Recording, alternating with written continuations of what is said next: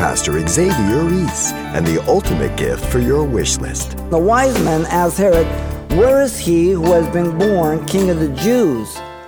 They're not asking if he was born, they're asking, Where is he? He has been born, for we have seen his star in the east and have come to worship him. This is the goal, ladies and gentlemen. It's about coming to worship the Savior of the world.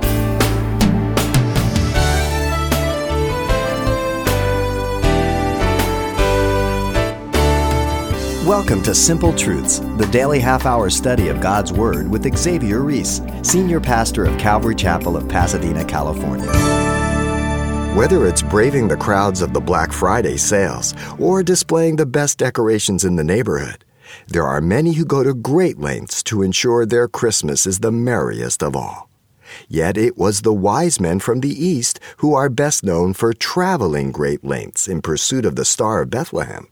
But coming up, Pastor Xavier illustrates with the ruling king of the day that there are also those who put high on their wish list ridding the true reason for the season.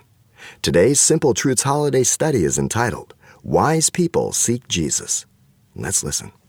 When political correctness first uh, reared its ugly head in America, it was a bit comical. But now we see clearly that it's not that funny as much as it is dangerous and filled with destructive agendas against everything that is moral, ethical, traditional, and good. Everything seems innocent at first, but if left unchecked, it progresses and it's evil. That everything has value and equal in diversity except Christianity. There's value in everything except in what is good, which is the base of Christianity. One of the main objectives of political correctness is to remove um, every sign, symbol, institution, and celebration of Christmas in the name of Jesus from the public forum. So the advocates of political correctness want everyone to say happy holidays. Well, what holidays are you referring to? Who are we trying to not remember? What occurred in the past that you don't want us to celebrate? And why are they so important and repeated every year? It's real simple. The Bible is very clear to tell us that Jesus, the Son of God, was born into the world uh, to redeem the world from sin. This is the only reason for the season. It's called Christmas. Now, Jesus most likely was not born in December. Don't get freaked out. It's too cold for the shepherds to be out there. Probably September, October. The Bible doesn't give us a date, it tells of a day when the Savior of the world was born according to prophecy and he divides the time between BC and AD, which all the academicians want to change to CE now. They want to wipe everything out. The Bible is God's word that reveals the absolute truth in contrast to the words of men that are absolute lies when they contradict the absoluteness of God's words.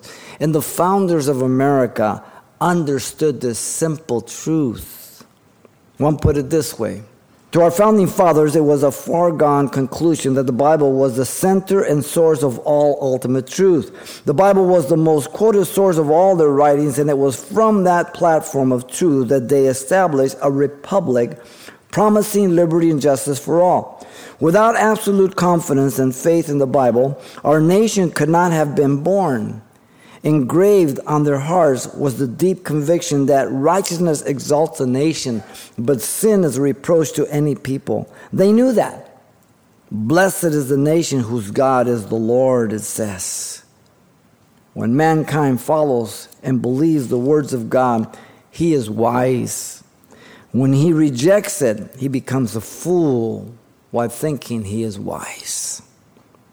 So, in view of this, Let's look at Matthew's account of the wise men who came after the birth of Jesus, and it unfolds for us in three movements. Let me read Matthew 2 1 through 12.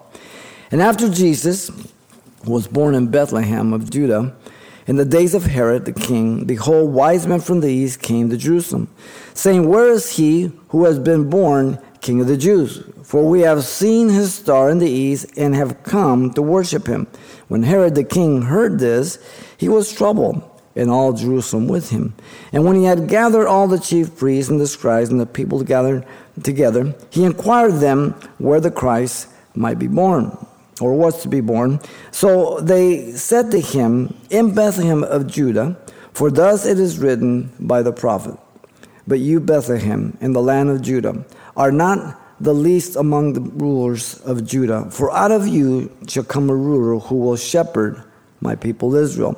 Then Herod, when he had secretly called the wise men, determined from them what time the star appeared.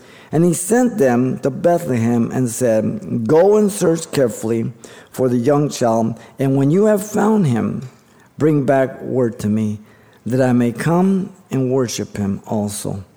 And when they heard the king, they departed, and behold, the star which they had seen in the east went before them till it came and stood over where the young child was. And when they saw the star, they rejoiced with exceeding great joy. And when they had come into the house, they saw the young child with Mary, his mother, and fell down and worshipped him. And when they had opened their treasuries, they presented gifts to him gold, frankincense, and myrrh. And then, being divinely warned in a dream that they should not return to Herod, they departed for their own country another way. The account of the wise men after the birth of Jesus according to Matthew, unfolds in three movements. First, we have the wise men, they came seeking out the king of the Jews in verse 1 to 3. Secondly, we have the wise men were sent out to locate the king of the Jews in verses 4 through 8. And third, the wise men found the king of the Jews in verse 9 through 12. It begins with the wise men coming to seek out the king of the Jews in verse 1 through 3. Take note in verse 1 the arrival of the wise men was to Jerusalem, not New York, not Los Angeles, not London, not Mecca, but the land of Israel. The wise men came after Jesus was born. This is a considerable amount of time, as we're going to see. The announcement of the birth of Jesus came by the angel Gabriel, as you know, when he first came to Mary in Matthew 1 18 through 20. And then to Joseph while they were betrothed in that one year spousal period, which was considered as legitimate marriage, even though they had not consummated the wedding. And if there was any change of mind or unfaithfulness, you would have to get a legal divorce, even though you hadn't consummated the marriage. He said, and, he, and the angel told Joseph not to be afraid to take Mary as his wife, for that which was conceived in her was of the Holy Spirit.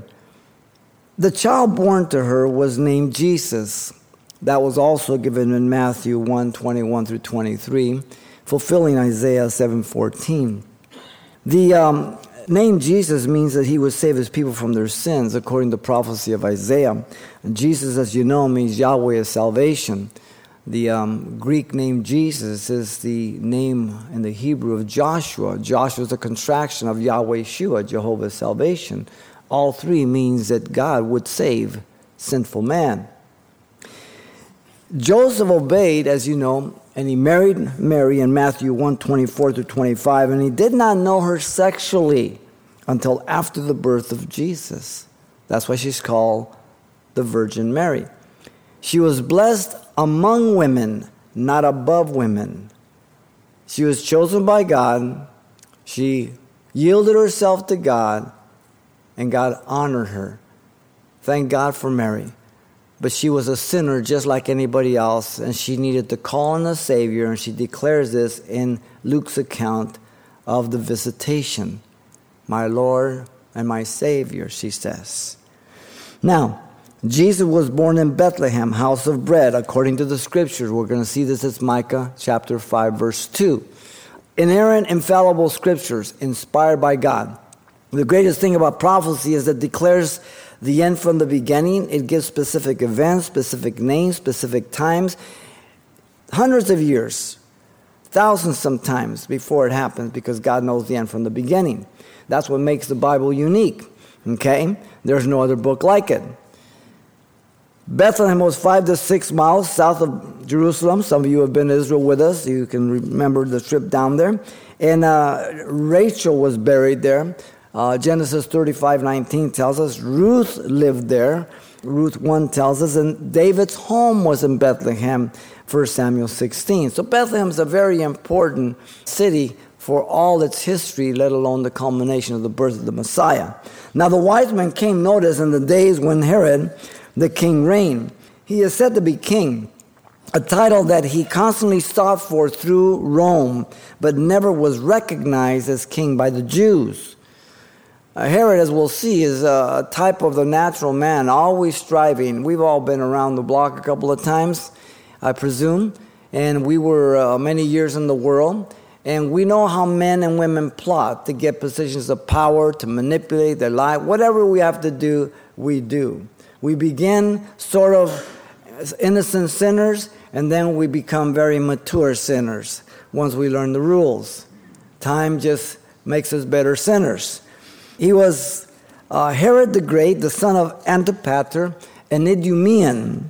He reigned for 37 years in Judah from the time that he was made king in the country there by Rome. When our Lord was born, the scepter, as you know, had literally departed from Judah. Uh, foreigners were now in control and on the throne. Rome, Genesis 49 tells us, I believe, verse 10 when the scepter departs, the scepter was the authority to rule themselves. And remember, they had to get permission to put Jesus to death because they didn't have the authority.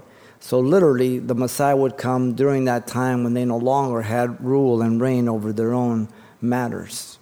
Very specific. The trip was about 1,200 miles, a long journey. Now, notice the wise men came from the east to Jerusalem. They're called wise men. The word is magos the root word from which means great, but it came to mean magician, soothsayer, or diviner associated with astrology. You also find it in Matthew 2 1 and other places. Now, the Magi's aren't celebrated so much here in American tradition, but like in other countries, uh, when I was um, in Mexico City, when I lived there, uh, you know, we would have Christmas on the 24th, and the 24th, the, uh, the eve is the most important uh, for the tradition of the family, and then you get presents again on the 6th for the Magi's, okay? So you get a double whammy down there, okay? We don't celebrate it here. Now, they came from the east, probably Media or Persia, modern day Iran. Amazing.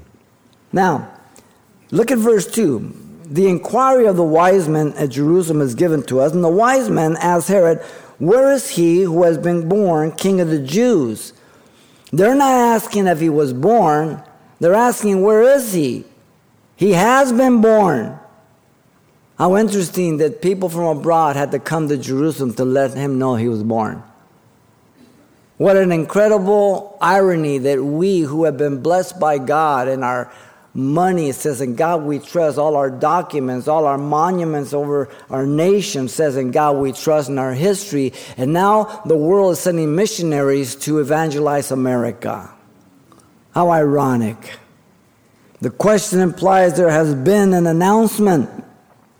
The scriptures were known in Babylon, Nineveh, Persia by men like Daniel, Jonah, and others. The scriptures were recognized in all those regions. The wise men told Herod, For we have seen his star in the east and have come to worship him. This is the goal, ladies and gentlemen. Christmas is not just about presents, about feeling good. It's about coming to worship the Savior of the world. His star could refer to the prophecy of Balaam regarding the Messiah in Numbers 24 17. They saw from the east traveling west. They came to worship proskuneo, which means to kiss the hand, to fall on one's knees, to touch the ground with one's forehead, a customary position of reverence before one who is greater than oneself. This is the least and the only thing you can do before Jesus Christ. He was not just a man, he was God who became man. the Savior of the world. Allah is not the God of the Bible. Don't let anybody tell you that. Krishna has not resurrected from the dead. Buddha is still in his tomb. Only Jesus Christ has risen from the dead. No one else. Nowhere are we told that there are three wise men, by the way, it's just tradition. We usually conclude it because there were three gifts. Could have been one, could have been ten, could have been a hundred. There were three gifts, but it doesn't tell us there were three wise men. The mission of the wise men disturbed Herod, notice in verse 3. And by the way, tradition gives us certain names of the wise men, even though the scriptures don't give it to us Casper, Melchior, and Belshazzar. Where do we get them? From thin air, from men's traditions. That's all. In verse 3, the mission of the wise men was to disturb Herod. Notice the response of Herod was that when he heard these things, he was troubled. The word trouble means agitated, perplexed. He was on the throne that he had uh, sought all his life. He worked hard for it. He had no room for a rival to eclipse him. He alone wanted to be on that throne. He was not going to let anyone remove another king. Wow. He had no room for Jesus. He wanted nobody to rule over him. Notice the consequence of his agitation carried over to all at Jerusalem. He, Herod the Great, was a complete madman, if you know his history, paranoid of losing his throne, so he killed many of his own wives as well as children. In fact, he imprisoned a group of individuals to be executed the minute that he died to ensure that there would be someone grieving at the time of his death. That's one way to handle your funeral arrangements. That's how crazy he was. But remember, he's a politician. Next time you hear politicians on TV, think of Herod. Notice the king Herod had no answer for the wise men. He was ignorant about the birth of the Messiah. He was living for self and power. The postmodern age that we live in, nice beautiful name. It's a very empty age that we're entering of no absolutes, relativism, amoral. Good is bad, bad is good. Subjectivism, you fill in the blank. Don't make no judgment. It's an empty, study history, the French Revolution, Renaissance, the Enlightenment period, the revolution of the French, where you threw everything out. America's in that position right now. It's a very dangerous position. You become the emptiest. You're seeking pleasure. You're seeking to write your own check. This is the philosophy of our nation. Write whatever you want in the check, any amount you want, because it doesn't matter. Nothing has value. Thomas Jefferson declared, and I'm quoting, can the liberties of a nation be thought secure if we have removed their only firm basis? That basis is a conviction in the minds of the people that these liberties are a gift from God, that they are not to be violated, but with His wrath. This nation began trusting and looking to God. It has progressively moved away from God. We have removed God from our public school system, from the public forum. Are we to incur this event without the wrath of God? According to our founding father, no. Wise man. Wise. Every person who does not know Jesus as their Lord is like Herod sitting on their throne, the throne of their own lives. You and I used to be there by God's grace, we heard the gospel and we changed our mind about ourselves. That was a good day. Listen to me carefully. You are the worst investment. You invest in yourself all your life and it's you, you are your worst investment. The best investment is to give your life to Jesus so then you can invest your life in people to reach them with the gospel. These type of people like Herod, they love to exercise authority and to be recognized. That's where the world flies. I mean, everybody's a star today. To the common person who has their own little uh, Facebook page, they take pictures of themselves, they make comments about themselves, they think they have their own television program. You live for self and pleasure. The Epicureans in Acts 17, right? Let's eat and drink, for tomorrow we die. Wow. You and I were there. You know how empty it is. it's like the commercials on TV, they're selling you a bill of goods. 1 Corinthians 2:14 says, "But the natural man does not receive the things of the spirit of God, for they are foolishness to him, nor can he know them because they are spiritually discerned." It's a miracle that we can understand the scriptures. The miracle that we bowed our knee to God. It's a miracle when you live for God. It's not because we're so good, it's because we're good for nothing and we recognized it. And God saved us by His grace. So, though we should have compassion for the lost, we need to also understand their arrogance and pride against God. There are many people in our nation now that if they hear anything about Jesus or that a person acknowledges their need of repentance from sin, they go crazy like Herod. The very same people will be open to the possibilities of extraterrestrial beings from another planet, and they will be thought to be wise and intelligent. These individuals will accept anyone's belief in any form of religion via reincarnation, pantheism, New Age, and they'll be thought great and admired. Amazing to me. But if you tell them the good news of the gospel that Jesus Christ is the Savior of the world and He died to forgive us of our sins and their need to repent, they will go absolutely bonkers, intolerable. Now, you can have a conversation about ET and reincarnation, and two people will be civil. But if you mention Jesus, that doesn't fly. That is not tolerable. Now I'm intolerant. John 3 19 through 21 says, And this is the condemnation that the light has come into the world, and men love darkness rather than light, because their deeds are, were evil. For everyone practicing evil hates the light and does not come to the light, lest his deeds should be exposed. But he who does the truth comes to the light, that his deeds may be clearly seen, that they may have be done in God. This describes you and myself if we're born again. But we're not born again because we're good, as I said, but because we believe that the gospel and what it says that I am a sinner separated from God because of sin, and that He died for my sin to save me if I will acknowledge my sinfulness. God doesn't force anybody to go to heaven, but He invites you to go to heaven.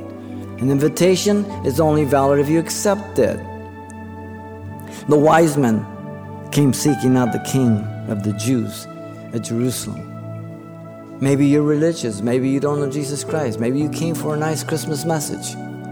Well, God's going to knock on the door of your heart. You're going to have to make a decision. Is He God or is He not God? Is He a Savior or is He not a Savior? That decision will determine where you spend eternity. Pastor Xavier Reese with an invitation to enter the kingdom of heaven by way of the King of Kings. Today on Simple Truths. Now, we're only partway through this message with plans to conclude it next time. But if you've missed any part of the program, you can hear it again anytime by logging on to CalvaryChapelPasadena.com and clicking on the radio tab. You can also pick up a CD copy of this message as well, and the title you want to ask for is Wise People Seek Jesus. As usual, it's available on CD for only $4 and make sure you pass on this study to a friend in your church or Bible study when you're through. So, once again, the title to ask for is Wise People Seek Jesus, or simply mention today's date. You can request your copy by writing Simple Truths, 2200 East Colorado Boulevard, Pasadena, California, 91107. Or to make a request by phone, call 800 926 1485. Again, that's 800 926 1485. Or the address once again is Simple Truths, 2200 East Colorado Boulevard, Pasadena, California, 91107. And thanks for mentioning the call letters of this station when you get in touch. This helps us track the effectiveness of this ministry in your area. And then join us for more Simple Truths next time with Pastor Xavier Reese.